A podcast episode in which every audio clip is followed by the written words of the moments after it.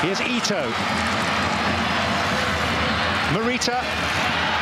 There's the chance, and there's the opening goal. And it's that man who's been such a threat, Kamada, who is going to be denied and disappointed ultimately by the offside flag as he turned away to celebrate. Yeah, but the question is, is it clear and obvious wrong? He's going to go look at it. And I think he's given a goal, hasn't he? He has.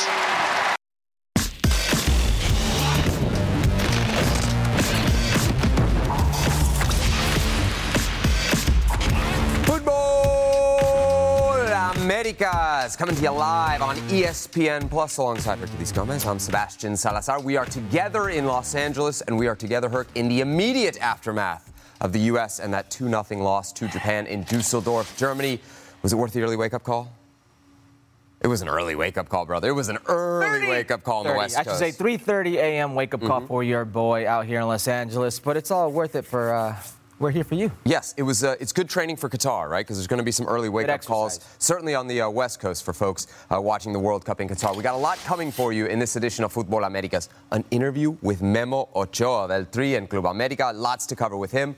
Mauricio Pedroza is going to join us as well as we break down some of the key position battles for Mexico ahead of their two friendlies in the international break. Plus, we have some bad news a big injury in the National Women's Soccer League that could impact the future of the U.S. women's national team pool. But let's start with the game that we just witnessed. United States against Japan from Dusseldorf.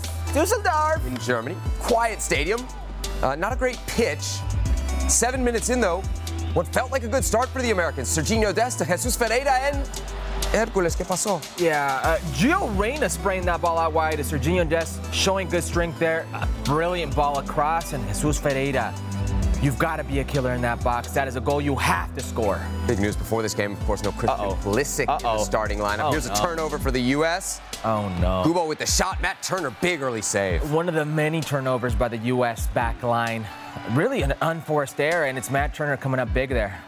So Japan couldn't take the lead oh, no. early, but a few minutes later they do. It's here in the 24th minute. Turnover in midfield.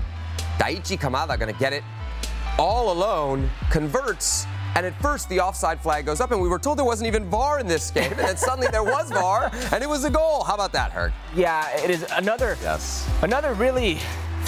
I guess you could say forced turnover. Weston McKennie forced to play with his back to goal, gives us the ball. Serginho Dest up high, Matt Turner hung out to dry. It was a recurring theme. There goes the goal. And then again, Weston McKennie back to goal, comes right back down their throat. On this one, Matt Turner comes up with a save, but a recurring theme throughout this game for the U.S. men's national team. Yeah, Matt Turner there, the big, big stop on Ito. He had a couple of those throughout this match to keep it at 1 0 in the second half. 10 minutes after that, 65th minute, another chance for Japan. Look at this.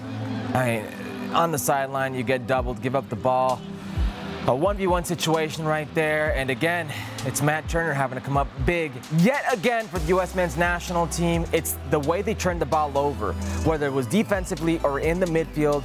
That just led to chance after chance for Japan. Never a good thing when your goalie is probably your best performer. 81st minute. Chance here for the United States. Brendan Aaronson just misses. Yeah, Johnny Cardoso right here. Very good uh, turnover that led to the Brendan Aaronson chance. As good as it got for the U.S. men's national team, not even on goal, but it's a shot at least. And then, uh, Reggie Cannon, you cannot do this. You cannot turn your back on the play, turn your back in the defensive third. Japan taking just care of business. Again, another turnover. Matt Turner can't do anything about this. Let's hear from Greg Berhalter after the match. Greg, what did you see from your team today? You know, I think uh, it was a really competitive match. I think we ended up hurting ourselves a little bit too much in the game with silly um, giveaways. And, um, you know, we want a little more personality in the match. Uh, give Japan a lot of credit. Good team, competitive team. They pressed well, but um, we can do better a lot of attention, obviously, on the central defense. How did you evaluate what you saw from that position? We'll, we'll look at the tape and we'll analyze it more carefully. I think there were some good moments, some moments that can be improved, but we'll, we'll evaluate it on tape. What's the one thing you'd like to see most different in the game against Saudi Arabia? You know, I think it's more personality in the match. Um, you know, I didn't, you know, for some reason, I didn't see a, a lot of personality with our performance tonight. Thanks so much, Greg. Appreciate it. Wow, all right. I was over here sharpening the knives, th- thinking we were going to have to be the ones giving the criticism. Look at, at Greg Berhalter. He's, he's, calling out his players. He says he wants more personality, not just from this game, but from the next game against Saudi Arabia. What do you think of that? Fair statement from the coach? Absolutely. Yeah. It's also a little bit on him, right? But fair statement. Yeah, he's a coach. How so? Uh, I mean, how can you have the guys ready when you got no time to get, get people ready? Because it's your job to get the guys ready. That's what you signed up for. Okay. It's a piss poor performance. Really? There's no two ways about that. that. That's why you see the long face from Greg Berhalter. But if I'm a player in that locker room and I hear no personality, more personality, mm-hmm. shots fired, my man. Does it bother you, or is it actually what you need to be hearing right now? A little of both. Clearly but it should not, bother you. And if it doesn't bother you, guess what? You're You've not got no personality. Cup. Right, right. My father always told me, on the Ooh, day, one of those. on the day, technically you can be off. Right. Tactically you can be off. Everybody has these bad days, but that personality he's talking about right there, that's the effort. That's the commitment to the cause. If that's missing, yeah. Wow. And there's some stuff I think in this game that you just you figure you will not get away with at a World Cup. The first half especially sloppy, lots of turnovers. I know we focused on the back, but I think also out of midfield. Like Japan took advantage of the few opportunities that they had, but you go up against better and better competition. What you're going to be seeing in a World Cup, and that's going to be very very difficult. If the U.S. plays like that, they're not getting out of the group. No, they're not getting out of the group if they play like that. And if you're England, if you're Wales, mm-hmm. if you're Iran, you're salivating at the mouth of what you just saw, the performance, because they just giving you a blueprint sure. of how you can make the U.S. men's national team cough up the ball, which is the recurring theme of this match. But it wasn't just that they were sloppy, hurt. They weren't dangerous. Zero well, shots how can on you goal. be dangerous yeah. if you're constantly giving up the ball? I if you're playing from behind, if you're chasing the game. Now, this is what I will say. You said it's not just the defensive line, the midfield. Let's take Weston McKennie for example. Usually one of the more sure players in the U.S. men's national team, a player that makes everybody else in a way better. He's yep. contagious in that way. Mm-hmm. When you force as a team Japan. Aaron Long and Walker Zimmerman to be the playmakers of your team, and you saw the way that Weston McKennie, Tyler Adams, Luca De La Torre, to a sense, were constantly receiving the ball back to goal. Right. Blind passes, having to give square passes, hopeful passes, it's coming right back down your throat. This is on Greg Berhalter in a sense because you're trying to force this team to play in a certain way that maybe isn't conducive to certain players. Walker Zimmerman, Aaron Long mm. can be very good center backs in a certain system. Defend first system. Don't ask them to do things that they normally don't do at Nashville. They normally don't do at the New York Red Bulls. You're trying to get them to play out the back. Japan, they will take that all day. Hey, let Walker Zimmerman play out of the back. Let Aaron Long be the creator of this game. Get the ball away from Weston McKennie. Get the ball away from Tyler Adams facing goal. Luca De La Torre facing goal. Mm-hmm. That's what you want if you're the opposition and they played right into that. Um, watching this Japan team, there were passages of play. There was there was some moments of real beauty, right? And I know that we think of Japan as a technical team. We don't really think of them as an elite team. For me, what was maybe the most worrying, if I'm a fan of the U.S., is it felt like there was a real technical gap between the individual players on the two teams, and then in terms of what they were able to do in conjunction while working yeah. together. Like you saw ideas from Japan that you really didn't see from the U.S. And I always go back to this with Greg Berhalter. That's something we always saw from him at Columbus. There were patterns of play. There was something recognizable. We this still progression, this wing pay, play. Excuse me. We see it, right? You, you see it, but we don't see that here. Or am I missing it? Uh, you're not missing it, and I would say more concerning than than the technical ability, because I think there are players with technical ability. You have. Yeah, to, no, I'm not is, here. Is the speed of thought. Okay. And that's yeah. the most concerning sure. thing for me. Sure. Is the speed of thought. Is the ability to recognize situations. But why these guys are playing at the biggest clubs in the world? I mean, are they the biggest players in the biggest clubs in the world? No, but I think they're still training at that level where they're playing against the and, best and in the let's world. Also, let's also put pace. things into, into context. Uh, there, this game could look very different if you have a Chris Richards on the field. Sure. If you have a Yunus Musah on the field. If you have a Christian Pulisic if you have on a the Christian field. Pulisic field. And you know what? If you have an Antonee Robinson on the field, totally. a Jordan Pefok on the field at some facet of this game, this the complexion looks very different. But you have to be worried, not just if you're Greg Berhalter, but if you're a player who played in this game. Sure. How much of this gets solved with Christian Pulisic's inclusion? Because we see the, the U.S. 11 here, the, the lineup that Greg Berhalter went with against Japan. Obviously, Christian Pulisic uh, suffering a knock in training in the build-up to this game. He would have played if this was a World Cup game. Totally. Okay. Fair enough. We assume that's the truth. Would he have made a difference, though? I mean, yeah. Let me tell you is where he that big of a difference? let me tell team? you where players like, like Christian Pulisic can be a difference. When you are chasing the game, mm-hmm. it is very easy for the opponent to dictate how that game goes. So in games where they can sit back, they can make the spaces tighter, compact, and more difficult for you, players of quality in 1v1 situations that can draw other players out or take advantage of certain tactical schemes like that are a necessity. Mm-hmm. That is where Christian Pulisic comes into play. You know another guy who I think kind of fits that bill is Gio Reyna, and you were really surprised when you st- saw him in the starting eleven. Why? Yeah, because I was under the assumption that they were managing minutes for Gio Reyna, and I would have assumed he would have come on in the second half. Uh, ex- excited to see him on mm-hmm. a- and play and get minutes under his belt. I think he's going to be a vital player for the U.S. men's national team at the World Cup. And the few times that the U.S. men's national team were actually dangerous. Mm-hmm it's off of his play. In the very first half, Sergiño Dest does very well to get that ball to Jesus Ferreira, but the guy spraying that ball, and what a ball, it is Gio Reyna. He has these moments of brilliance. Uh, you need to get that more out of him. And so getting his feet wet with minutes was important. Yeah, uh, he played on the wing. Is that his best spot? Is that his best role? I think you can see, even when he plays on the wing, his natural tendencies yes. are to come yes. centrally, and you saw that in that play. At some point in time, I think Gio Reyna is going to be an eight for this team. Really? Yeah, because he's just so creative, and I think he adds just a different element. And, and, and I don't think, honestly, you can take Brendan Aaronson out of this lineup. Hmm. Right. So he's got to take that spot. The other, you know. But who do you, who do you put out? I mean, Yunus Musah has proven to be so important for Greg Berhalter, and you saw a player of his caliber what, what they were missing. So I wonder if that. I, I obviously Christian Pulisic, huge asterisk on this result. No, no right. Christian Pulisic, you don't have your best player. I, I, think what we really saw here is the gap between Musah to De La Torre. And I, and I, I don't want to focus on De La Torre now, but Musah, what he brings to this team, the athleticism and the quality in midfield.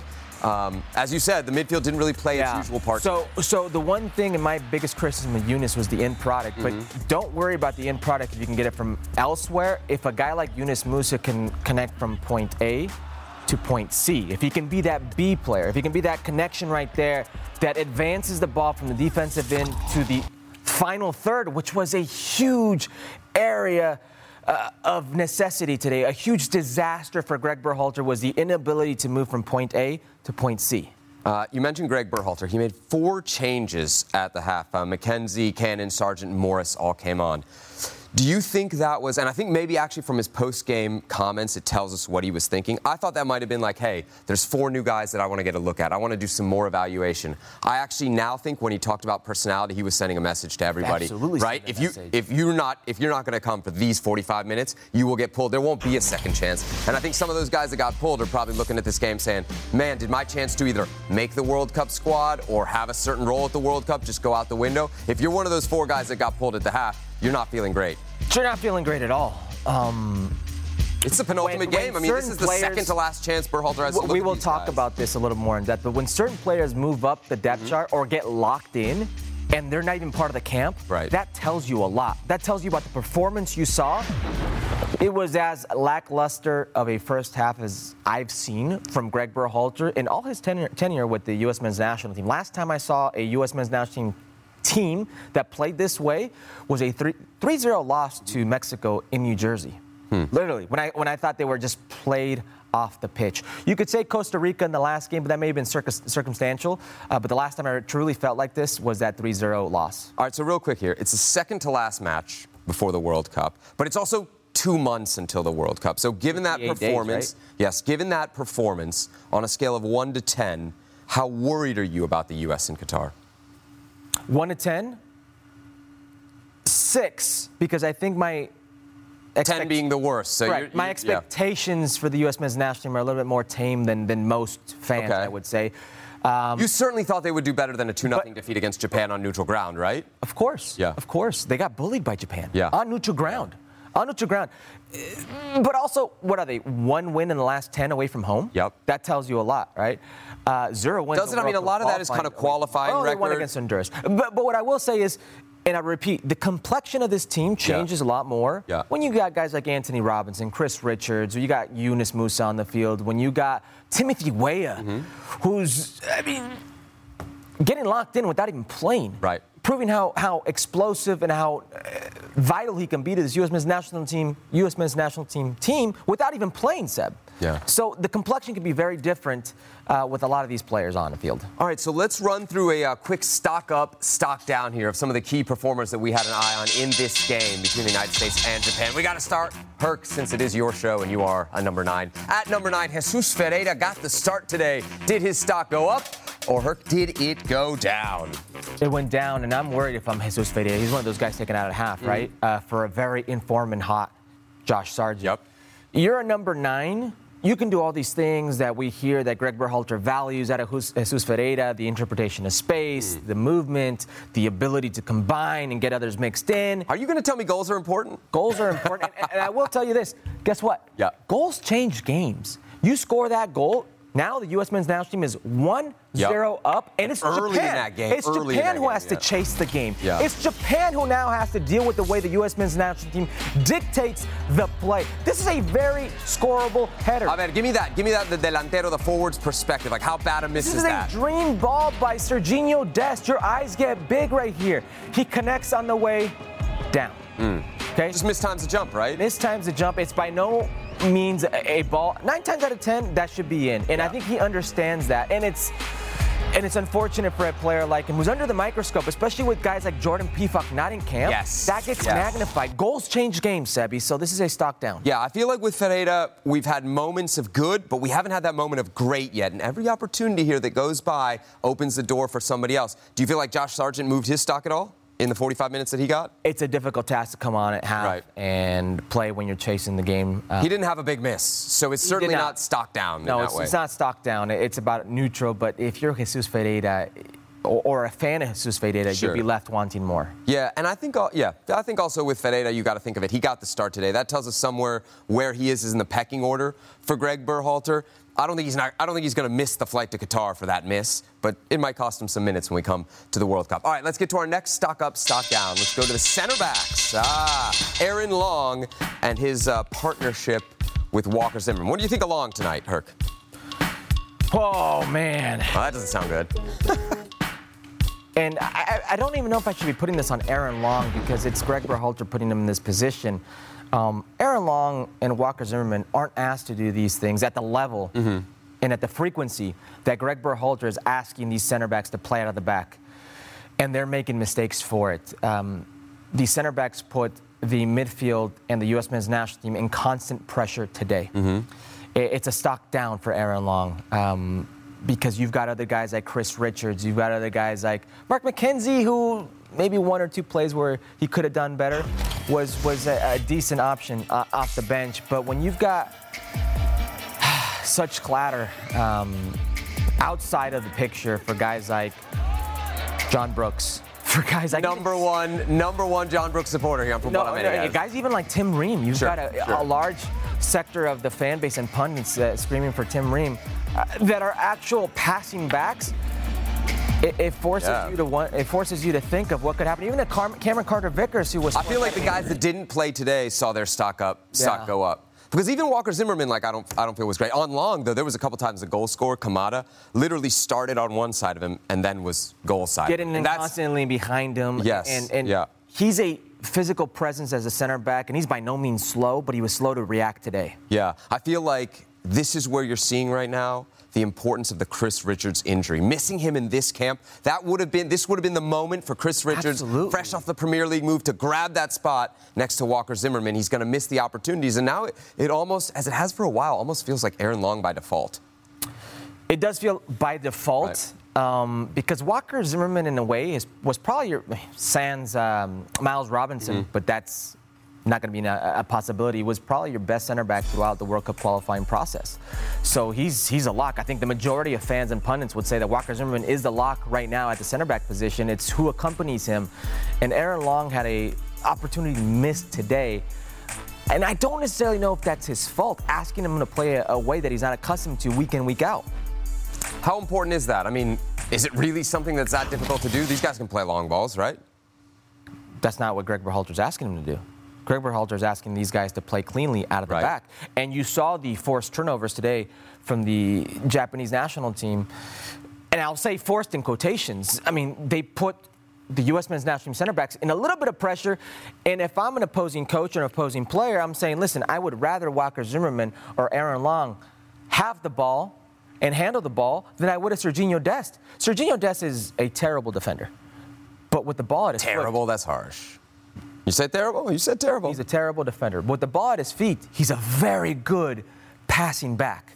He's a very dangerous passing back. There are times when the speed of play, speed of thought for Serginho Dest going forward is so fast, it takes time for other players to catch up. But defensively, that's where it's slow. It's easy here to pick on Aaron Long. I think a lot of the moments where the central defensive pairing looked weakest were actually off turnovers from other parts of the field. So it doesn't always trickle down to the center backs, even though they're the ones that usually have to end up cleaning it up. Let's look elsewhere on the back line right now. Sam Vines, I think for a lot of people was kind of a surprise name on this list. He gets the start at a very important position with Antonee Robinson out. So, did his stock go up or down? It went down. I mean, there was a. I feel like that's just the vibe of no, this no, game, no, no, right? No, no, no, no. Let me tell you. Let me tell you this. During the broadcast, Jon Champion mentioned Sam Vines, and I was like, Sam Vines is in the game. Yes, He's on the yes. field. I forgot that he was in the field, on the field. And when you're a player, a bubble player, trying to get on that plane, you can't go unnoticed. Yeah. You cannot go unnoticed in one of the two last opportunities that the U.S. men's national team has to showcase, or that you have to show your abilities before the World Cup, Seb. You cannot go unnoticed. Good or bad, he went unnoticed in that first half. And then in the second half, he went noticed for not so good reasons. Right. This is a stock down. So the entire first half, and here's the play, it was in the 44th minute. So we literally had to wait almost until the end of the first half to see Sam Vines get into the attack. Is that really something we can put on Vines, or is that just more the nature of this game that your left back, when you're pinned back, is not going to get involved? Obviously, he needed a great performance, and obviously, when we see what Antonee Robinson brings to the position, it's a guy who's comfortable getting I- forward, I, uh, smooth left-footed balls. We got none of that from Vines. I oftentimes leave myself asking if Greg Berhalter is asking too much of his players in this system. And mm. what I mean by that is there was a time in that broadcast when Taylor Twellman mentioned that Sam Vines is now operating as a left winger. yes, in the second half. So yeah. the intricacy, the, how how complicated he makes it for certain players who may not be used to it or may be above their understanding mm. can can hinder this U.S. men's national, can hinder the team at certain times, and, and Vines look lost at certain times today. Yep. So uh, Sam Vines stock down then, kind of stock up for Joe Scally. Let's see if he gets uh, some action in the next game. Also Way stock up for Antonee Robinson. for the uh, for the depth chart spot behind Antonee Robinson at left back. All right, next up on stock up, stock down, it's Matt Turner. But before we discuss him, let's hear from him. He spoke with ESPN after the match. Matt, how would you describe how the game went today? Obviously really disappointing. Um, it was a really competitive game for a friendly match, and uh, I just kind of wish that we had a little more bite about us uh, from the start. I think we hurt ourselves in a lot of ways, um, but I think we made some like big improvements in the second half. But then at the end, the fact that we uh, we they, they were a bit more competitive. Uh, than us on, on the 50-50 balls, the restarts, most of that stuff. So I think um, they probably deserve to win this one. You know, a lot of attention has been paid to the central defense and you know the the cohesiveness within that group. What did you see from the back line today? Yeah, I think obviously uh, some moments all over the field that we wish we had back. Um, I think we're trying things and um, you know implementing, and we have to show that we can make mistakes and continue forward. I think that second goal comes from a lot of frustration of things just not really working for us for the day. We give the ball away and we kind of all just drop our heads and and uh, we don't react. And, and they were having joy on the ball and running freely at us. And and uh, I think that that second goal really summed up pretty much the whole match. With less than two months till the World Cup, what are you hoping to accomplish personally between now and the first match in Doha? one day at a time. Uh, stay healthy. Um, anytime I have the opportunity to play a game, uh, you know, play well, play consistently, um, and show people like the growth that I've had in my game because I think I've come a long way in the two, three months that I've been at Arsenal, um, which has been great. So overall, I just, uh, I just want to show that I- I'm out there to compete. Uh, I'm really, really proud and grateful for every opportunity that I have to represent this country, and, and I think that's really my message. There he is, Matt Turner. So did his stock go up, or did it go down after that performance against Japan, Herc? Stock is up. Easiest answer there was. Yeah, right. I mean, the only- and like way up. Way, way up. You know what it is, Seb? Yeah. Um, he's the perfect goalkeeper if you know you're going to be under constant pressure because he's such a great shot stopper. He's shaking So with his what feet, you're, so you don't sorry, want to play sorry. out of the So what you're him. saying is he's actually the best stop, shot stopper in the group. You're saying he's better than I don't think that. I don't think that's a debate. Really? Absolutely. Zach Steffen offers you different things. Like if you think you're going to have the lion's share of possession and you can play out of the back, Right. That's when Zach Steffen comes into play. But if you think you're going to be under constant pressure, do not put anybody on the field other than Matt Turner. Hmm. Matt Turner is going to be your guy. When he's the best player on the field for the U.S. men's national team, that tells you a little bit about your day. That tells Greg Berhalter how little he had in possession, how little he had going forward, and how under constant pressure Yeah. he and that back line were. And that goal, too, let's remember, it looked half offside. I mean, let, It, let's it just- did. It did look, it was ruled offside. Other, there were some other saves that were worldly. Well, and I love the, the, the first save of the game, just a couple minutes in after that first chance for the U.S. Japan gets a chance. That's the moment, right? That's when you really need your goalie to come up big, and he came up big Yeah. there to keep him in it. Also at 1 0, another big save to keep it at 1 Huge save. Yeah. I would say there were two saves before that one nothing that Yep. he was massive in. And, and look, there was the opening sequence when Serginho Dest played the ball back to him and he kicked it like maybe 15 yards uh, deep and about 100 yards high. And you're like, okay, you expect that out of Matt Turner. His strengths aren't Yeah, his yeah. feet. But what you expect out of Matt Turner is exactly what he did. That shot stopping ability. He's the best in the pool when it comes to that shot stopping ability. So if you think the U.S. men's national team will be under constant pressure, that's your goalkeeper. See, I think tonight we saw a lot of rust from guys, a lot of whom are actually playing every week for their team. One guy who isn't is Matt Turner, and he didn't look rusty, I don't think, at all. And one of the things that I saw recently from him was he's come out and he's talked about his time at Arsenal, and he says he's massively improved. And I got to be honest, when I saw that, I kind of rolled my eyes. I was like, "You've- played a game, you've played a couple matches. How could you have massively improved? He definitely seems confident. He doesn't seem like he's missing playing every week. He seems like he's the best goalie in the pool right now, basically off that performance alone. It's tough, tough to judge. You you got to say right now, you have to say right now, he's the leader in the clubhouse. Oh no, absolutely, start, right? absolutely, Seb. But as far as improving, Yeah. And I'm not just saying that because because he's shown me what he's always shown me. right, but I'm not just saying that because Steffen is injured, and we can always put that asterisk to Steffen that oh he could be hurt. But I'm also to saying say that because Steffen is injured. Yeah, but I'm also saying that because Zach Steffen isn't playing. Like even when you know he lost his job, so Zach Steffen's played more with, than Matt Turner, but Matt Turner Dude, right now the guys makes you pointed out more on the secure. Yes, and the guys pointed out on the broadcast the Arsenal schedule is actually favorable in a lot of ways. It is Turner. because they'll play a game Yes, a week, and he'll yep. get a game a week. And right now, I can't tell you that Zach Steffen will be available for a game a week. Yep. Yep. It feels like Steffen has room to gain on Turner, and you don't know if there's going to be space for him to gain that room. But we also know that he's a Berhalter favorite, and He that might help close the gap. because it was This- it was Matt Turner who came on the show and pointed out, Yeah. and we didn't realize until he pointed out, like, hey, every single important game, Greg Berhalter has gone with Zach Steffen. Costa Rica, Mexico, Mm. like those important games, he's gone with Zach Steffen. So if that's the case, what's more important in heading to the World Cup? If Zach Steffen's healthy, you almost assume Greg Berhalter will go with Zach Steffen. we focus so much on the nine. I think this is the biggest decision that Greg Berhalter has. be. Because when you make this decision, you can't swap it. Like you can swap your nines throughout the World Cup. I don't think once you make this choice, you And- can swap and it and it'll end well. It'll and let's badly. be realistic. What's what's more probable? A goalkeeper having to come up big or Jesus Ferreira having to score a goal in the World Cup? Yeah, I mean, depending on who you play, but yes, I think Well, just in this group. Yeah, your goalie's going to be the most important player uh, for the U.S. All right, one more stock up, stock down here. Let's go to the midfield, huh? Now we know we know Tyler Adams going to start. We know Weston McKennie's going to start. There's another spot in there that most people think is for Yunus Musah. Yunus Musah hurt, so Luca De La Torre gets those those minutes tonight. What do you think of his performance? Is his stock on the rise or on the fall? Stuck down. And Ooh, this one hurts you because you said Luca De La Torre was 99.99999% sure to start a game. and he still may. Qatar. He still may. But the reality is, what I love most about Luca De La Torre is his straight up just arrogance. Mm-hmm. He's an arrogant kid. Cocky player. Cocky on the ball. Yeah. He, he knows he can glide by you. He knows he can pass the ball through you. I didn't see that today. Yeah. He was getting bodied, getting bullied by a Japanese midfield. I mean, credit to Japan. They look like a team. Yeah. But Luca De La Torre being a guy who thinks he's going to be an integral part of this team come Qatar, this is where you got to show it. We're less than 60 days away from the World Cup. If you ever had an opportunity to say, like, hey, I want to be the man in this midfield, I want to be part of this midfield with Weston McKennie, Hmm. with Tyler Adams, who are locks, no Yunus Musah because he's banged up, it's now. And he's not played in La Liga with Celta de Vigo. That's what's interesting to me. And he had a bad showing tonight versus Japan. Because you said when he made the move to Celta that you weren't crazy about it.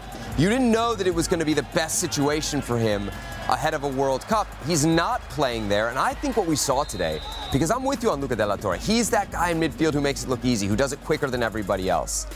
We saw a guy who was slow on the ball. I saw him get caught on the ball multiple times, like dribbling into pressure. That's not something you usually see from De La Torre. I have to think of the guys who are suffering from rust because of their club situation. Luca De La Torre might be at the top of that list, and I think you were right. I think the Celta move may long-term work out for him because you don't want to be in the second division in Holland compared to La Liga. But it doesn't feel like right now, especially for the World Cup, that it was the move, the adequate. Sorry, I blanked out after you said I was right. Yeah, I know. It doesn't happen very Listen, often. Lu- doesn't Luca, happen very often. I love Luca's arrogance. I admit it. And when a, a, player who's arrogant starts doubting himself, it's over. Yeah. He can't doubt himself. He's a special player. He needs to prove it. He needs to believe that. He needs to think it every time he's on the field. So Luca De La Torre then uh, gets the start against Japan, but his stock goes down after the performance uh, in a 2 0 defeat for the United States. The international window continues. Up next for the United States, Saudi Arabia on Tuesday. We got MLS coming your way on October 2nd. Portland against LAFC. Herc, you might be calling this one, I feel like. It's uh, ABC, ESPN Deportes, and streaming live on the ESPN app. More MLS coming to your television soon. Hi, it's Mike Greenberg letting you know ESPN Bet is ready to take you through all the biggest sports moments this spring. The official sportsbook of ESPN has exclusive offers and markets from Scott Van Pelt, Stephen A. Smith, and me, plus many more. From the playoff intensity to finally getting out to the ballpark, there's no better time for sports fans. Sign up today. New users get a bet reset up to $1,000 in bonus bets if your first bet doesn't win. Download ESPN Bet today. What a play! Must be 21 plus and present in select states. Gambling problem? Call 1 800 GAMBLER. Terms and conditions apply. See app for details.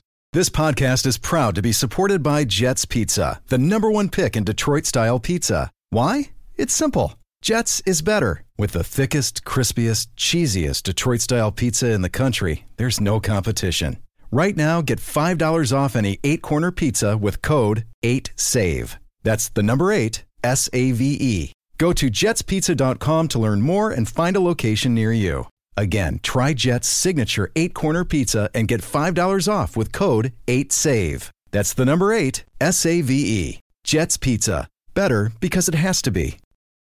Pulisic was prepared to come out and say these things, even with Tuchel in charge at Chelsea. Why? Why? Why? Why do you need to write a book? I don't know why he's putting out a, a book. Uh, I guess uh, I don't know. He wants to copy me. I guess it's why he wants to put, put a book out. But and it's actually Tuchel's fault. You don't go telling players one thing, and then when it comes to it, you do something else. But, but just go back to my original question. Uh-huh. Why?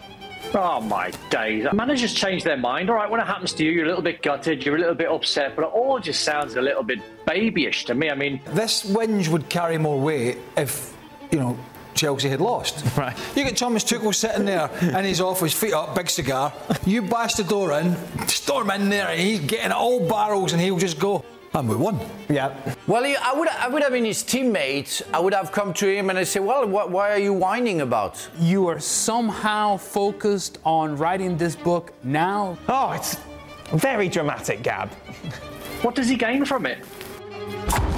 ESPN FC has had plenty to say on the explosive excerpts from Christian Pulisic's upcoming book. In case you missed them, here's the comments about the second leg of last year's Champions League semifinal against Real Madrid. Of course, we remember Pulisic scored Chelsea's lone goal in the first leg. Quote, what happened before that game was hugely disappointing for me. I had a really good first leg performance, and our following match was against Fulham in the league. Tuchel told me that he was resting me for the second leg, and as a result, I didn't play a single minute in the Fulham game. Then, on match day of the second semi, Tuchel tells me he's changed his mind and he's going with Kai Havertz. I honestly was dumbfounded and very disappointed. Herc, are you cool with Pulisic's public criticism of his now former manager at Chelsea? Yeah, I'm cool with it. Let, let me just. Uh, really? Yeah, yeah. I'll, I'll tell you why. Okay, let me okay. just get a few things off. Uh, off my chest. Dan Thomas hates Christian Pulisic. hates Christian Pulisic. Dan Thomas of ESPN FC. Um, I think Dan Thomas hates all the Christian Pulisic fans in the YouTube comments because I know he reads them. And, and Why would he do this? Yes. I also mentioned Dan Thomas hosts uh, ESPN FC, which has talked about Christian Pulisic's book excerpts. Not the last day, not the last two days, the last three days. Why would he do this? Love you, Dan. Uh, because, as you can see on ESPN FC, mm-hmm. they've spoken about Christian Pulisic in this book for the last three days. It sells. Christian Pulisic sells. Good or bad, he's polemic, he sells. So why would he write a book? Because it would sell. Okay, let me stop you right there. Let me stop you right there. Can I Christian, just really quickly say my? I just want, want. Christian Pulisic doesn't need the money. Hold on. Like the great American poet, Marshawn Lynch said, "Make your money, take care of y'all chicken." Okay, I hope he does that. Now, go ahead. Why not? Why not wait? Like, if you're Christian Pulisic, yes, it sells. Obviously, you always want to grow your brand. Do you need a book right now? Do you need a book that's commenting on your manager? Who, by the way, if if we assume, I mean, obviously this book didn't appear in the last two days. This was going to be published with Thomas Tuchel potentially as manager. Good Was Christian Pulisic really like willing to? So, that, so that, I, hey, I thought about if that. If Tuchel's a manager, this is a. Th- you think this three He's days done. on FC? He's it's, done. It's seven days. He's done. Yeah, yeah. He's done. Do you think if Tuchel's a manager, it's still in the book? That's what I wonder. Of I course, it's still in the book. You don't. I mean, you have to assume this was cleared months ago. Right. So he would have Right. thought that Christian Pulisic, would- or Yeah. sorry, that Thomas Tuchel would still be his manager. That tells me how upset Christian Pulisic was. Like he now, didn't care. Like he didn't Thomas care. Tuchel broke code. Okay, and S- Steve um, Steve Nicol Yeah. alluded to it in the FC segment when he said it's on Thomas Tuchel. yeah. It's also on Christian Pulisic, but Thomas Tuchel broke code first. You don't tell a player and then go back on it. That said, Craig Burley's absolutely right. He did what he needed to do to win that game. So Christian Pulisic can have zero argument because they won the Champions League final. They won the Champions League. They lifted that trophy. So whatever Thomas Tuchel did, you eat it as a player. Now, does Christian Pulisic have a gripe? Mm-hmm. Absolutely. He was lied to. Absolutely. Do I have a problem with him putting this in the book? No. Because obviously people want, or he feels people want to hear what he has to say, and it will sell. So I've got zero issue here. I've got more of an issue the reaction to it. Okay. From From British media, from a sector of buddies over at pundits FC. that think that Christian Pulisic is so irrelevant. Boy, he's so irrelevant. You've spoken about him for the last three days. This is exactly why he writes a book because people want to hear what he has to say. Now, he's 24 years old. He just turned it on Sunday, I believe, mm-hmm. right? Yep. The guy started playing with the national team at 16 years old. He's been at this for eight years. Already won a Champions League. He's about to go to his first World Cup. There are people out there who think he's experienced enough where they're interested in what he has to say. Whether you think he's right or wrong, that's a different story. But don't act surprised that the kid wrote a book. We're focusing He's not the first, and he won't be the last. No, it is very early, and obviously, I think that that plays a lot into why people raise their eyebrows. Right? He's 24 years old. Um, we're focusing a lot on the dumbfounded and, and the very disappointed. It was clear that he wanted to take shots at Tuchel, though, because he also talked about that first goal in the first leg against Real Madrid. And in the book, in one of the excerpts, he says Tuchel was literally telling me not to make the run that I made that ends in the goal. That is that is a we have Shots show, that is fired. shots fired. So I, I thought to myself, like, how could you hear that? You're on the field. And then I went back and actually watched highlights of that game. It was Right. during the pandemic, Right. there was zero crowd in that game. So you could absolutely hear the coaches on the sideline. Now, that doesn't surprise me from Thomas Tuchel because Thomas Tuchel is an uber defensive coach, Sure, right? Took a chance, it paid off for you, good. But he also talks about the play of the assist on Mason Mount. And that speaks to me of the high IQ of Christian Pulisic in that game. He has to wait for the play to develop for Mason Mount to recognize the run and then get in front of his defender and then put it across for the goal. These are things that me as a pundit, and if you're a U.S. men's national team fan, you, you want to hear and you are dumbfounded by like, wow, this kid is actually pretty intelligent in the way he sees the game. Now, where he lacks in that intelligence is that social awareness to know that this may impact him going forward with Thomas Tuchel, because Thomas Tuchel was just let go recently. Christian Pulisic then getting all the headlines. Wasn't in the game tonight uh, for the United States against Japan, but Tyler Adams was. He's standing by right now with our Alexis Nunez. Alexis. Yeah, thanks, Sevi. We've got Tyler who's here putting on a brave face, of course. We know it was a frustrating result, Tyler. Mhm. We heard from Greg, and he said what he wanted was a bit more personality. How Yeah, do you yeah. take that, and, and what made it difficult to not show up with the personality we usually see you guys with? Mhm. No, it's a definitely a, a tough one to take. I mean, you come here um, wanting to treat it like a group stage game of the World Cup in preparation for the World Cup, and um, we didn't reach our standard today at the end of the day. Um, we faced a, a talented team, but in the end, it felt like we almost played into their hands. Um, we got a little bit, we had a little bit of frustration seep in, um, and you could just tell the team was was off, uh, a little late to tackles, um, late receiving the ball, finding solutions, um, being dangerous and creating chances like we normally do. So um, it's a learning experience at the end of the day, and something that we got to take on the chin for the next game. And of course, credit to J- Japan, as you said, a very Yeah, talented absolutely. team that took their chances. Mhm. Definitely, um, you guys, of course, had the frustrations. Was there a bit of rust involved? A bit of kind of getting back together, getting the gang back together and flowing? Is there Yeah, absolutely. But you again, you have to give credit to Japan. They're such a talented team. I've played against um, a bunch of those guys in the Bundesliga before, and you know they have quality all over the field, and, and they showed it tonight. So credit to their game plan. It worked, um, but it didn't feel like we executed our match plan going into the game. And um, at the end of the day, we can't just start to waver and do our own things and uh, allow individuality to, to creep into the team. We need to stick together as a team at the end of the day, and we didn't do that.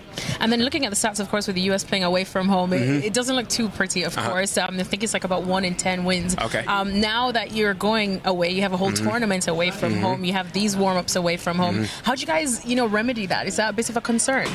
No, no, no. I mean, we even felt a little bit of the support today from our from our fans. So we're Yeah, not they showed up. We, yeah, yeah, for sure. And we didn't even really think about that. That's the first time I heard that statistic. Um, but away games are never easy in general. But when you go to a World Cup, everyone's playing away at the end of the day. So um, we just have to deal with that as it comes. But again, learning experience. We have to build on it. Yeah, everyone says that you learn a bit more from a loss than you do from a win. Saudi Arabia next. You know, Mhm. of course, everyone would pick the U.S. favorites Yeah. for this one. How'd you guys regroup, get in the right mental state for that one? We're never we never want to go into a game thinking that we're the favorites. We've we've had this underdog mentality for a long time now. Um, playing Saudi Arabia, we again know they have quality, another World Cup opponent as well. Um, so we have to bring our A game. We need a better performance than what we reached today. Tyler, thanks so much. See yeah, you you're Tuesday. welcome. Yeah, see you Tuesday. Back to you guys. All right, thank you very much, Alexis. Thanks to Tyler Adams as well uh, out there in Düsseldorf after the U.S. Uh, loses 2 0 to Japan. Uh, some interesting comments there from Tyler. He said they didn't reach our standard. He also talked about the underdog mentality. What'd you make of it? He also mentioned that they wanted I'll to just say treat this. I love Tyler Adams. I love, he, like, that kid from the time he was 16 talked like a captain, and every time he just says exactly what you want to hear. Told me to f off when he was 16, and I was ah on the Uh, who hasn't done course. that? Yeah, on the field. Um, but that's when I knew he was special. Um, well, how special am I then? if that's all it takes. they wanted to treat this like a group. Yeah, World Cup group phase. Phase game. That's the performance you put out. The mentality was to treat this like a group phase game. I'm seeing your, your 1 to 10 start at a 6. I'm seeing it grow throughout well, the show. Well, because the player's missing, but Tyler Adams won't be missing. Right. And for Tyler Adams, and I know his blood is boiling, and that's what I love about him. Yeah. To hear his coach say they were lacking personality, I feel like Tyler Adams, in his head, thinks he's the true captain of this team, Mm. the true leader of this team, and he is boiling by the remarks because in his head, Tyler Adams doesn't think he got these men ready. He Right. got these You, players. you ready. think he thinks it's on him as a leader? Absolutely. I remember the old Max and Herc podcast. Yes, yep. We interviewed him in a, in a, media day. I interviewed him um, by myself, and we had a discussion. And it was 2017 Open Cup final, I believe. Uh, New York Red Bulls versus Kansas City in Kansas City. And I'm calling the game for Deportes, and here's this Tyler Adams kid who's 16 years old, and he's literally telling his teammates to pick it up. Yep. Literally telling his Yep. teammates, you need to be better. Like in their face while they're down. And I asked him about it, and he's like, it's my responsibility, regardless of age, to get these guys ready, to know they're up for the moment. Because they can't let me, they can't let themselves down. And I remember thinking to myself, like, what is this kid on? But I love that mentality. So I know he'll feel slighted by it. Uh, speaking of mentality, he used the word underdog mentality. The U.S. never sees themselves as a favorite. Is that necessarily a good thing? Aren't there some games you want to say, no, we are the favorite. We need, the onus is on us. Like, we're Why? the team. What have you done to prove you're the favorite? Did you go to the last World Cup? Well, but that's, I mean, that's four you years ago. You World have to look cycle? at the matchups today, Did you where win they the are World Cup today. cycle? You have to. if How many games have you won So you think the? U.S. will just play reactive soccer the entire World Cup, just sit back and relax, not going to try to be the favorite, the protagonist? I mean, Against at some who? point, the U.S. Against will need who? to. England? Against Wales? I mean, Wales plays very defensive. If Wales and the U.S. both sit back, it's going to be a really boring game. There are games, right? There are games. I mean, you can't go at can- Iran. You don't. You don't think that's? Well, I mean, you're going to have to. Iran. I'm not underestimating. I would say but the team you can if you, probably you, dictate you have to win, pace. you have to score and win to get out of the group phase. you, can't just play 0-0. I'm not saying play 0-0, Seb, but this arrogance is very American, the American arrogance of. But I will go back to what have you done to prove Yeah. that you can play this way? I mean, Japan just played you off the field in a neutral site, just bullied and bodied you all up and down the field, and now you're going to go into a game versus Wales and think that you're going to dictate the game, the play. Manage expectations. Be better so you don't have to be in a situation where you're chasing the game, but by no means come in with this arrogance because you're American. You need to be at a world level. Uh, you know, one thing we haven't talked enough about in this match? We got to see the kits for the first time. The new World Cup kits oh. on the field for the first time. It was pretty exciting. Our Futbol Americas cameras were actually at the kit launch event last week. Let's check out what they saw.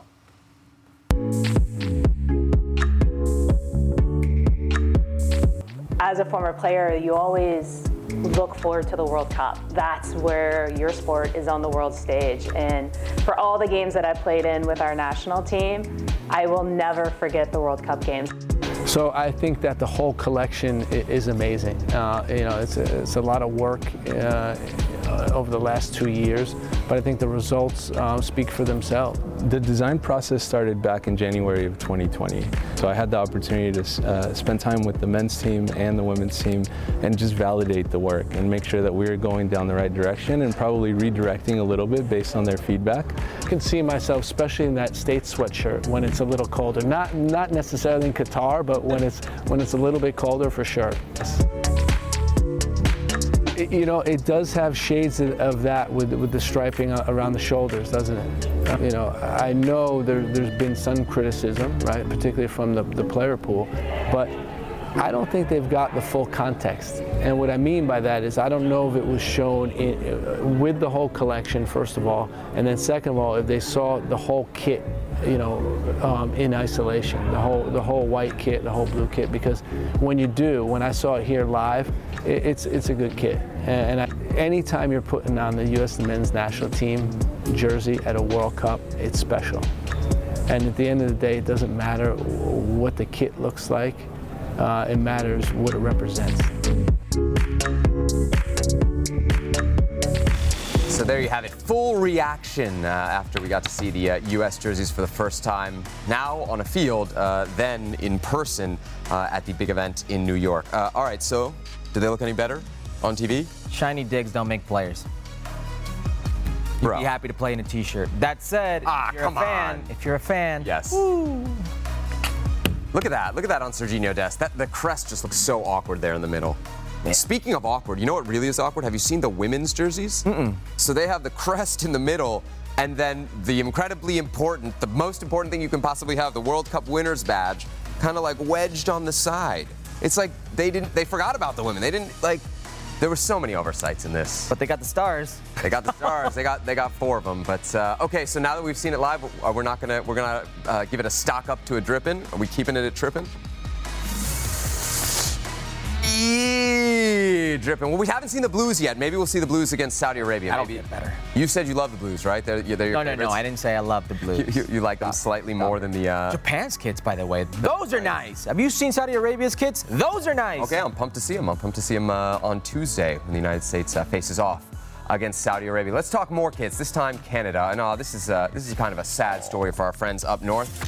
They're not getting new kits for the World Cup because according to Nike, they're on a quote different kit development cycle. What do you think about that? That's the we didn't expect you to make the World Cup response from your good friends at Nike. Oh man, come on. I will say I do love the black. The yes, all black. Strong I don't know if they'll look. use it at the World Cup, but I do love the all black uh, kits. Other than that, Ah, my Canadian friends. Whoa, Canada. That's right. Back in the World Cup for the first time since 1986, and they can't even get new kits. Robert Half research indicates 9 out of 10 hiring managers are having difficulty hiring. If you have open roles, chances are you're feeling this too. That's why you need Robert Half. Our specialized recruiting professionals engage with our proprietary AI to connect businesses of all sizes with highly skilled talent in finance and accounting, technology, marketing and creative, legal, and administrative and customer support. At Robert Half, we know talent. Visit RobertHalf.com today. When you need mealtime inspiration, it's worth shopping Kroger, where you'll find over 30,000 mouthwatering choices that excite your inner foodie. And no matter what tasty choice you make, you'll enjoy our everyday low prices, plus extra ways to save, like digital coupons worth over $600 each week. You can also save up to $1 off per gallon at the pump with fuel points. More savings and more inspiring flavors make shopping Kroger worth it every time. Kroger, fresh for everyone. Fuel restrictions apply.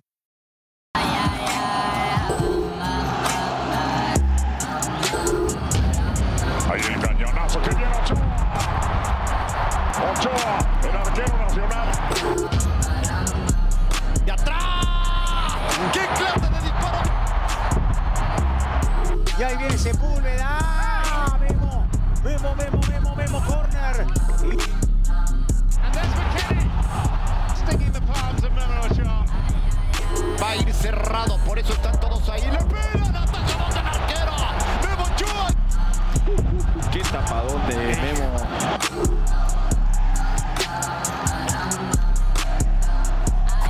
joined now on Futbol Americas by Guillermo Memo Ochoa. You know him, of course, as a goalie for the Mexican national team, for Club America, but also he's a part of Team Expedia. I understand you're an ambassador for travel to Mexico City. So quickly give us what a day in Mexico City would be like if we were going off your tour itinerary. Well, uh, if you want to spend a, a good day in Mexico, you have to spend the day with me. Uh, of course, when I have a work, I, I don't have a lot of time to, to go out. But when, when I have the free time, I try to spend with my family. Um, when I was young, I was uh, in the in the school. Uh, I used to go in in, in Coyoacan.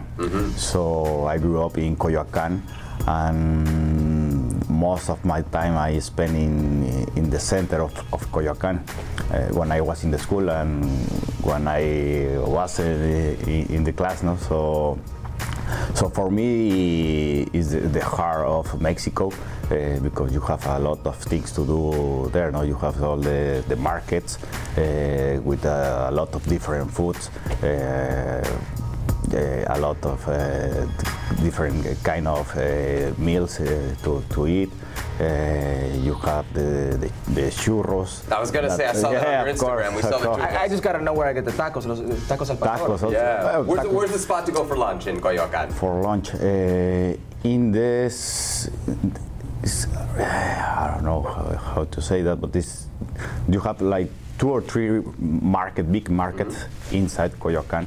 So inside the market you can find uh, tacos if you want, but also quesadillas with cheese. Sometimes if you ask for one quesadilla, they give you without cheese. The tortilla. the tortilla is like a taco. Uh, you have a birria, uh, you have a pozole, enchiladas. Uh, you can find all the Mexican foods there. Uh, but churros also. Uh, and you can put inside the churro whatever you want. No, but, uh, the Chocolate, chocolate, caramel, everything, wow. caramel, everything. So I'm it's a nice bro. place. You ready to go? My kids love to, to go there uh, and spend the, the, the day there because you have uh, music. Uh, when, you- when you are walking over the, plaza, you have uh, music, uh, you have the, what is it, the balloons you know, Yeah, yeah. To buy uh, everything. So it's, it's, you have a lot of color there. Uh, all right, let's talk some soccer. Yeah, let's go. Right? Uh, this isn't your first World Cup coming up. You've been around this team for a long time. How would you describe the vibe, the feeling around the team as you guys get ready for the World Cup? Well, uh, with the people or the press? Let's say both. Let's start with With the people. Oh, with, with the people is different because uh, I feel uh, everyone is positive. You know, when you find or when you talk with the people outside the the beach or the stadium, and they ask you for a photo or autograph. Uh, uh, they always being positive. Uh, hey, come on. Uh, you are, you are going to do a good World Cup. Uh, we already have the tickets for, for Qatar. We have uh, we already buy everything. All my family is going to be there in, in Qatar. So all, all it's positive. But you have the, the other side, no, the, the dark side. so By dark side, do you mean press? sometimes, sometimes. What's that like? Oh, well, uh, I, I don't try to to see uh, a lot of programs to, to see the TV because uh, for uh, one athlete it's not so good that uh, sometimes if you are always in front of the of the TV. But of course you, you hear something sometimes, you read something sometimes. Um, and always they try to to have something to, to speak about, Mm-hmm. and always the, neg- the negative have more to to More to- clicks. more Yeah, clicks. genera. Yeah, of Yeah. Memo, eh, speaking on that pessimistic nature of the media, um, Tata Martino went out to say he feels like public enemy number one. Um, Going off that pessimistic nature, maybe in the press and in the fan base, what'd you make of those comments?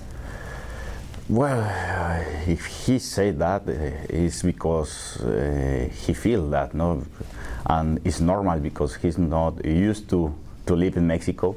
He don't know the reality of the of the of the country of the Mexican press, so you have to think about this. No, I think uh, for him it's, it's a big surprise because you you you make a a good qualification, not the best, but a good qualification games. Uh, you make the first two years uh, very good two years. After that, uh, not so bad in the results. Maybe sometimes in the game, in the performance, it wasn't the best. But uh, you lose the final of National League final. You lose the final of Gold Cup final because you have to be there in the final. No, You lose the final, so Yeah. you, you can win or lose. It's, it's an sport, so. Uh, and you lose in the qualification two games. So sometimes uh, if, if you look this from the outside from another national teams in, if you give them the same results they will say oh it's okay no if we make this kind of points at, at the end it, it's good enough for for Canada for the USA for Costa Rica for Canada but sometimes not for Mexico but that is the outside of the Mexico national team, not uh, not in, in the inside, Right, no. within the team. Yeah, inside the team, from the door to inside for to, to, to us, uh, we are okay because we know this situation. So we already hear that a lot of times. No, me like uh, uh, like others with more experience. Uh, it's not the first time that we hear that. So we need to, to try to, to come to uh, the group. We need to talk with the group so everybody understand everything and understand this. Of course, uh, we have to to improve our performance all always all the time, and we are going to try to do this uh, until the, the first game. You mentioned a couple of those games were against the United States. Uh, let's talk a little bit about that rivalry. Of course, there was the, the big moment with you and Christian Pulisic. You talked about El Espejo, then he had the man in the mirror. I saw you guys also hook up when Club America and Chelsea played. There was a moment there. Uh, do you regret all those comments, and do you think the nature of the rivalry has maybe changed from before you said that now? No, no, no. I don't regret that because uh, it wasn't personal. No, it's just part of the game. I don't have nothing against the U.S. team uh, or against some player. Uh, it's just part of the game. It's part of the history. It's part of the, of this rivalry, and that's it. No, this have to, to stay in the in the pitch. Uh, I, I saw him after the game. I saw him two months, uh, three months later in one friendly game uh, in, in Las Vegas, uh, and we speak uh, about that, no? And and we say doesn't, doesn't uh, no, nothing happened here, no? So it's okay. It's, part of the game. It's part of this uh, industry. So. It's, it's normal, no? Because for you was okay, uh, for the fans uh, it was the same. Yeah, it was great for our industry. It, it was. You know, it, it's funny, um, but every four years we get the best of Memo Ochoa, and it happens to be in the World Cup. Um, it was in Brazil where you shut out Neymar and Luka Modric. Uh, and now you're going to have a chance to go up against Messi and Lewandowski. I mean, you, you save your best moments for the World Cup. What can you expect going against Messi and Lewandowski? Oh, well, uh, I expect to, to have a, a, greater, a greater result. Not only me. No, of course, I have to do a great job. Uh, we need a great uh, performance of uh, uh, every player. Uh, because of course we, we talk about Robert no, Lewandowski, but it's not only him. No, behind him he, you can find a lot of good players. Got uh, a lot of elite players. So this is going to be a, tough game. Uh, and okay, uh, also you have to to, to play against Messi. But it's not only Messi, you know, because they have a lot of good players, Argentina. Uh, but I think uh, in in one World Cup you want to, to play against the best. Uh, of the best of the history, the best uh, of the best in, in the world. And for me, the group is is, is a, a tough group, but it's the same in the in the other uh, World Cup we, uh, we play against. Uh, I remember in, in Russia uh, against Korea, uh, against uh, Germany the first game, Switzerland the, the, the third game was a tough group. In Brazil also, no, against Croatia, Cameroon, yeah. and Brazil. So it's never easy, no, it's never easy. And, but I think uh, we are we are ready for for this challenge. All right, great to talk to Memo Ochoa, head of Mexico's upcoming friendly. So we take a look at his stats. I feel like Christian Pulisic might be working in production. Why is that thing at the bottom there pointed out? Saved zero of 16 penalties on yeah, target. That's unnecessary from our producer. in Liga MX Oh. since uh, 2019. The anti-memo agenda alive and well here on Futbol Americas. Time now to welcome in Mauricio Pedroza. Of course, uh, you know him as Herc's co-host on Ahora o Nunca. They actually spoke to Memo Ochoa in Spanish as well. Good thing we got to speak to Memo because pretty much like everybody else on the team is hurt, right? Oh yeah, pretty much. I mean, speaking of players being available, he's always Yep. available. The rest of them, not so much. It's always a pleasure to be with you, especially after el baile. Ooh, el baile. Look baile at that. de Japón to the U.S. men's national. Yeah, it was a, a, a pretty Great, great breakdown. contundente Great victoria breakdown. uh, uh, from Japan. Who do you think has a worse injury stack up right now, U.S. or Mexico? Mexico. Yeah. Because Yeah. of the options behind said injured players for Mexico. Okay. All right, so we got two big games coming up for Mexico. Last chances for Tata Martino to make some big decisions.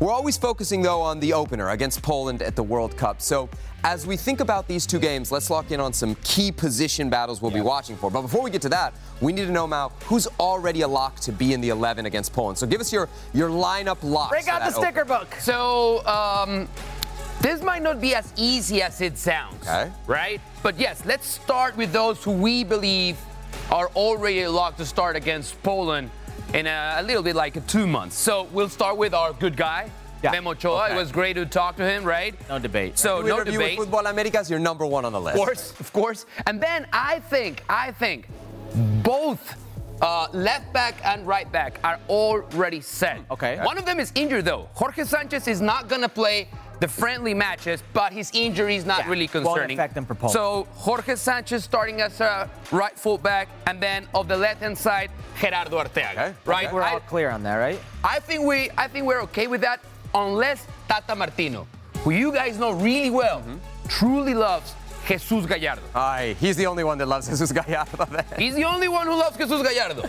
But I- don't, I don't think at this point that he's starting over a guy who's playing in Europe and honestly has been very, very consistent when he plays for the Mexican national team. Okay. All right, moving on. Uh, I'm going to go with, uh, I call it numero cinco, you guys call it number 6 right? Defensive midfielder. That's Edson. Do not call him Tlalnepantla's Beckenbauer. You don't like it. But he doesn't Explain. like. I asked him, and he doesn't like That's that where he's nickname. from. I won't call him again that. Um, and let's not forget this. He's probably the player in best form right now for the Oh, yeah. Not named Memo Ochoa. Yeah. Not named Memo Yeah, Ochoa. Ex- agreed. Exactly. Agreed. So he's he's in great form.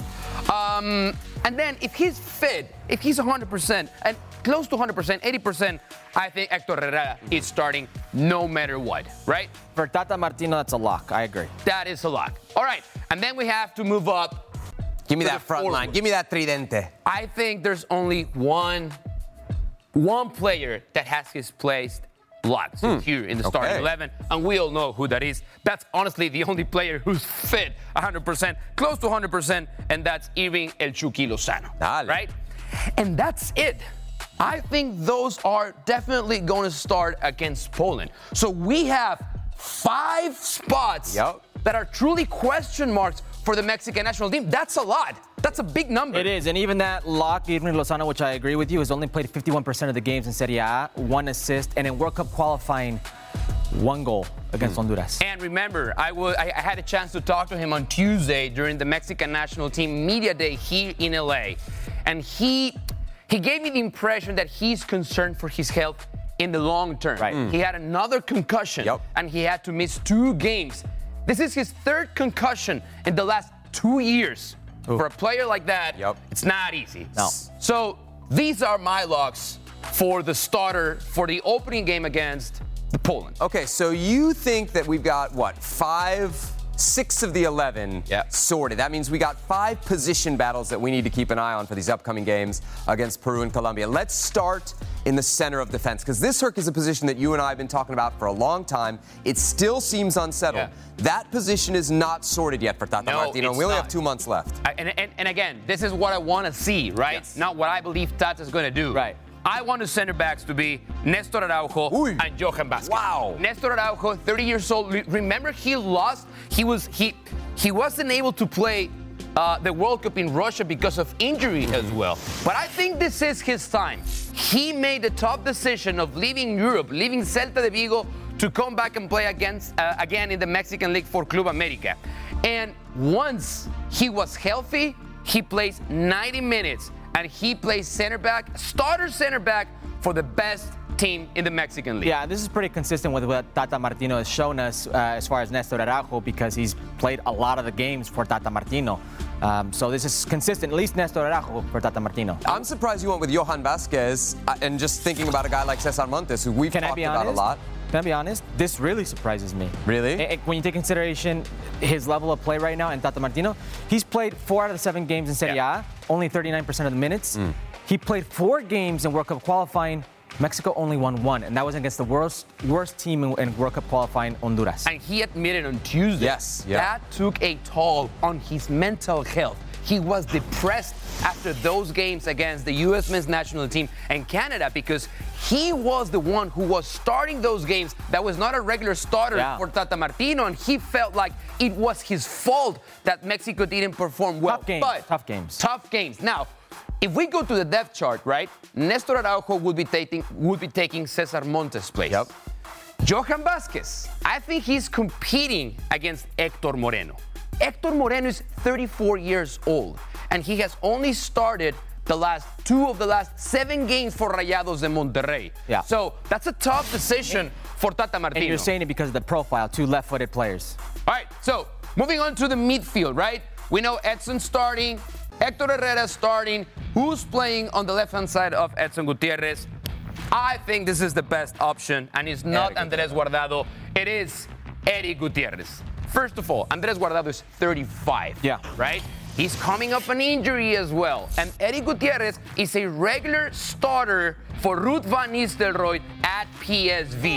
He's left, yeah, he's a regular. I did, I did not say he started every game. Yes. He's a regular starter, and Yeah, you know, fourth I game am the other weekend, he 100% didn't start. correct But he got with that assessment. Yes. So, and, and that's the big question, right? Is Andres Guardado, who's the captain of the team, is he going to start or is it going to be Erick Gutierrez? Erick said he doesn't believe he's going to start because of Guardado's experience, his, his, his, his level of the captain, right? But I believe he gives Tata Martino the best option of a really solid, good box to box player. Unless Guardado is the captain of the team. Hmm. He's played 177 games for the Mexican national team.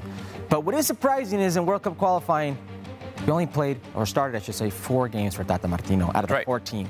This is a very specific Poland pick for you with Gutierrez, right? Oh, yeah, this is a 100%. matchup thing because he gives you something that Guardado and, and maybe nobody else in that pool does.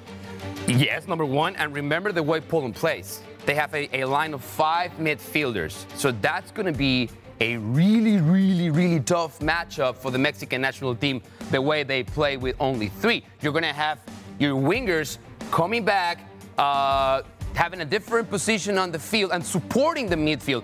I believe Eddie Gutierrez gives you the best, the, best chance over Andres Guardado. All right, let's go up top. Let's talk about the big guns now. So huh? who's going to play opposite to Irving Lozano? We know Tecatito Corona won't be able to play. Uh, Tata Martino still hoping for a miracle. you're gonna like. Well, now he one. now now he said it might not be a miracle. That's you're, huh? you're right. Uh, you, you are gonna love this one. Yes, give me some Dieguito. Diego Lainez. Wow. Diego Lainez because he's a natural fit, Mm. right?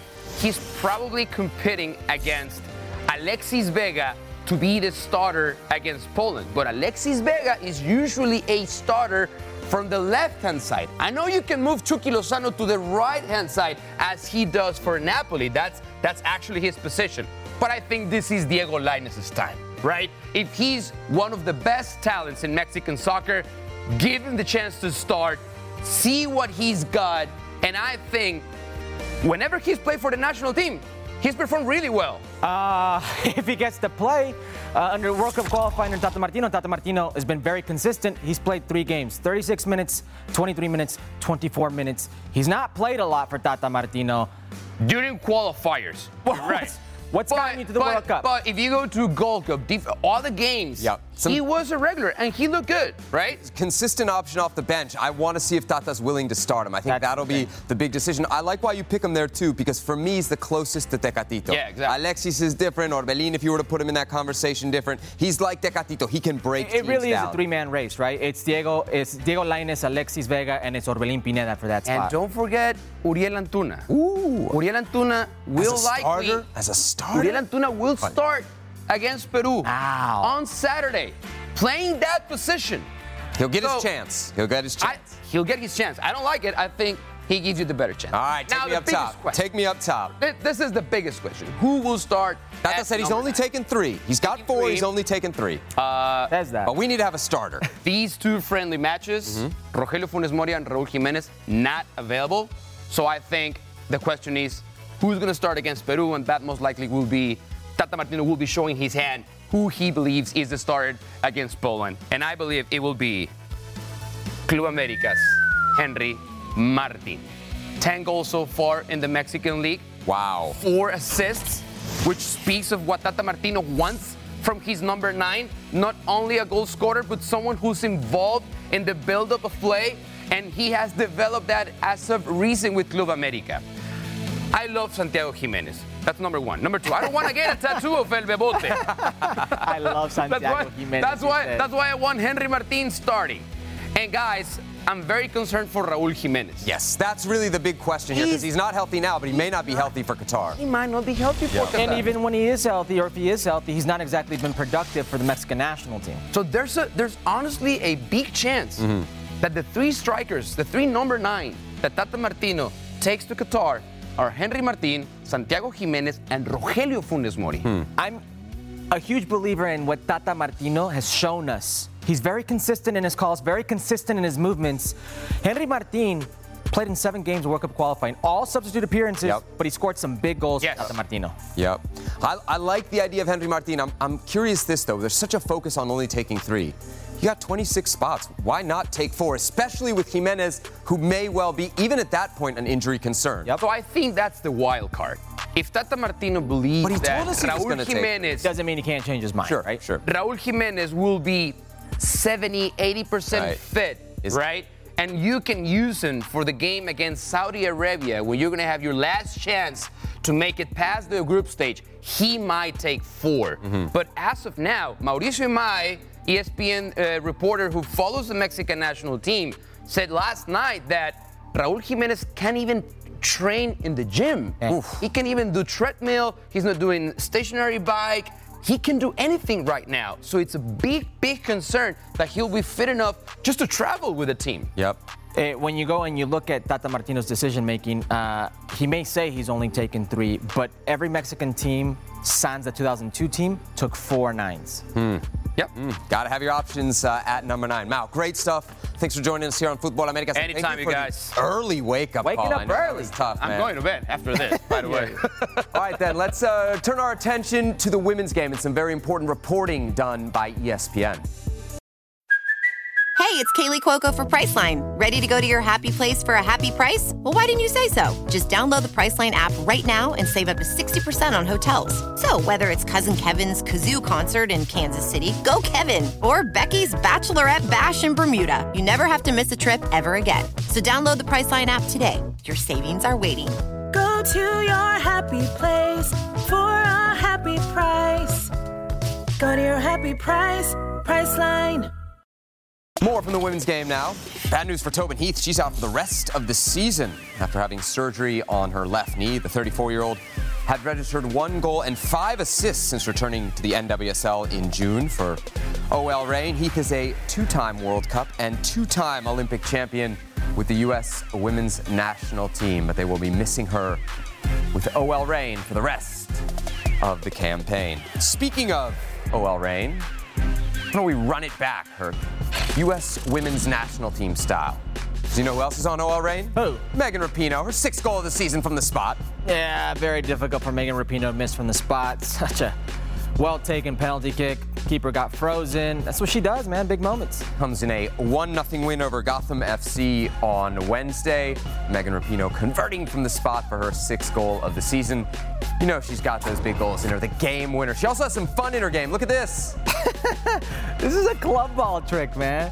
Uh, I almost wish she would have gone for the mag right after Yes. that. You know, just a little bit more swag. But look at that. Well, at least here she does ball. it to her own teammate. I feel like you could really. No, that's uh, when you, that's when you do it to your okay. own team. It's a set play. Maybe you maybe you do it to the uh, to the other team to mess Oh, mess no. with them a little bit. Sophia Smith with her 12th goal of the season here for Portland in a 3 0 win against Louisville. Putting pressure, putting that pressure on Alex Morgan. Uh, probably not going to be enough, Sav. But what an unbelievable season by uh, Sophia Smith. Yes, the Golden Boot race in the NWSL is uh, heating up as we approach the final games of the season. More from Portland because Sophia Smith not the only one that scored in that game. No, Sam Coffey. Yes, she also got on the score sheet one minute after Sophia Smith scored. It's a good Raining goal. goals. Well taken goal.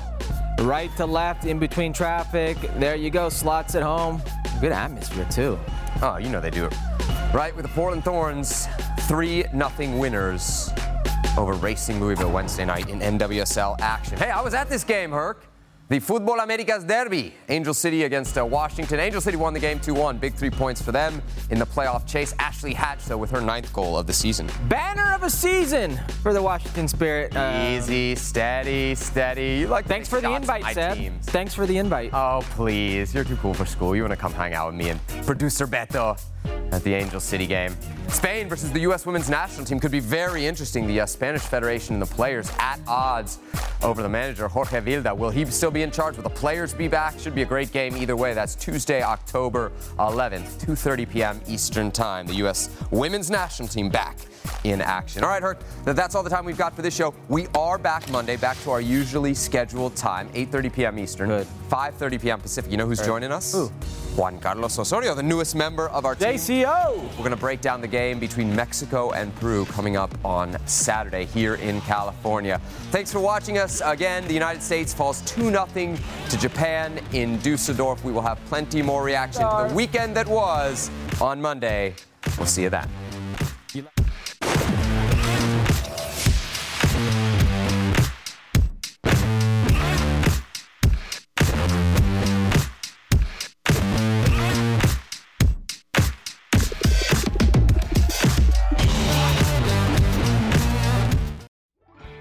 Half research indicates 9 out of 10 hiring managers are having difficulty hiring. If you have open roles, chances are you're feeling this too. That's why you need Robert Half. Our specialized recruiting professionals engage with our proprietary AI to connect businesses of all sizes with highly skilled talent in finance and accounting, technology, marketing and creative, legal, and administrative and customer support. At Robert Half, we know talent. Visit roberthalf.com today.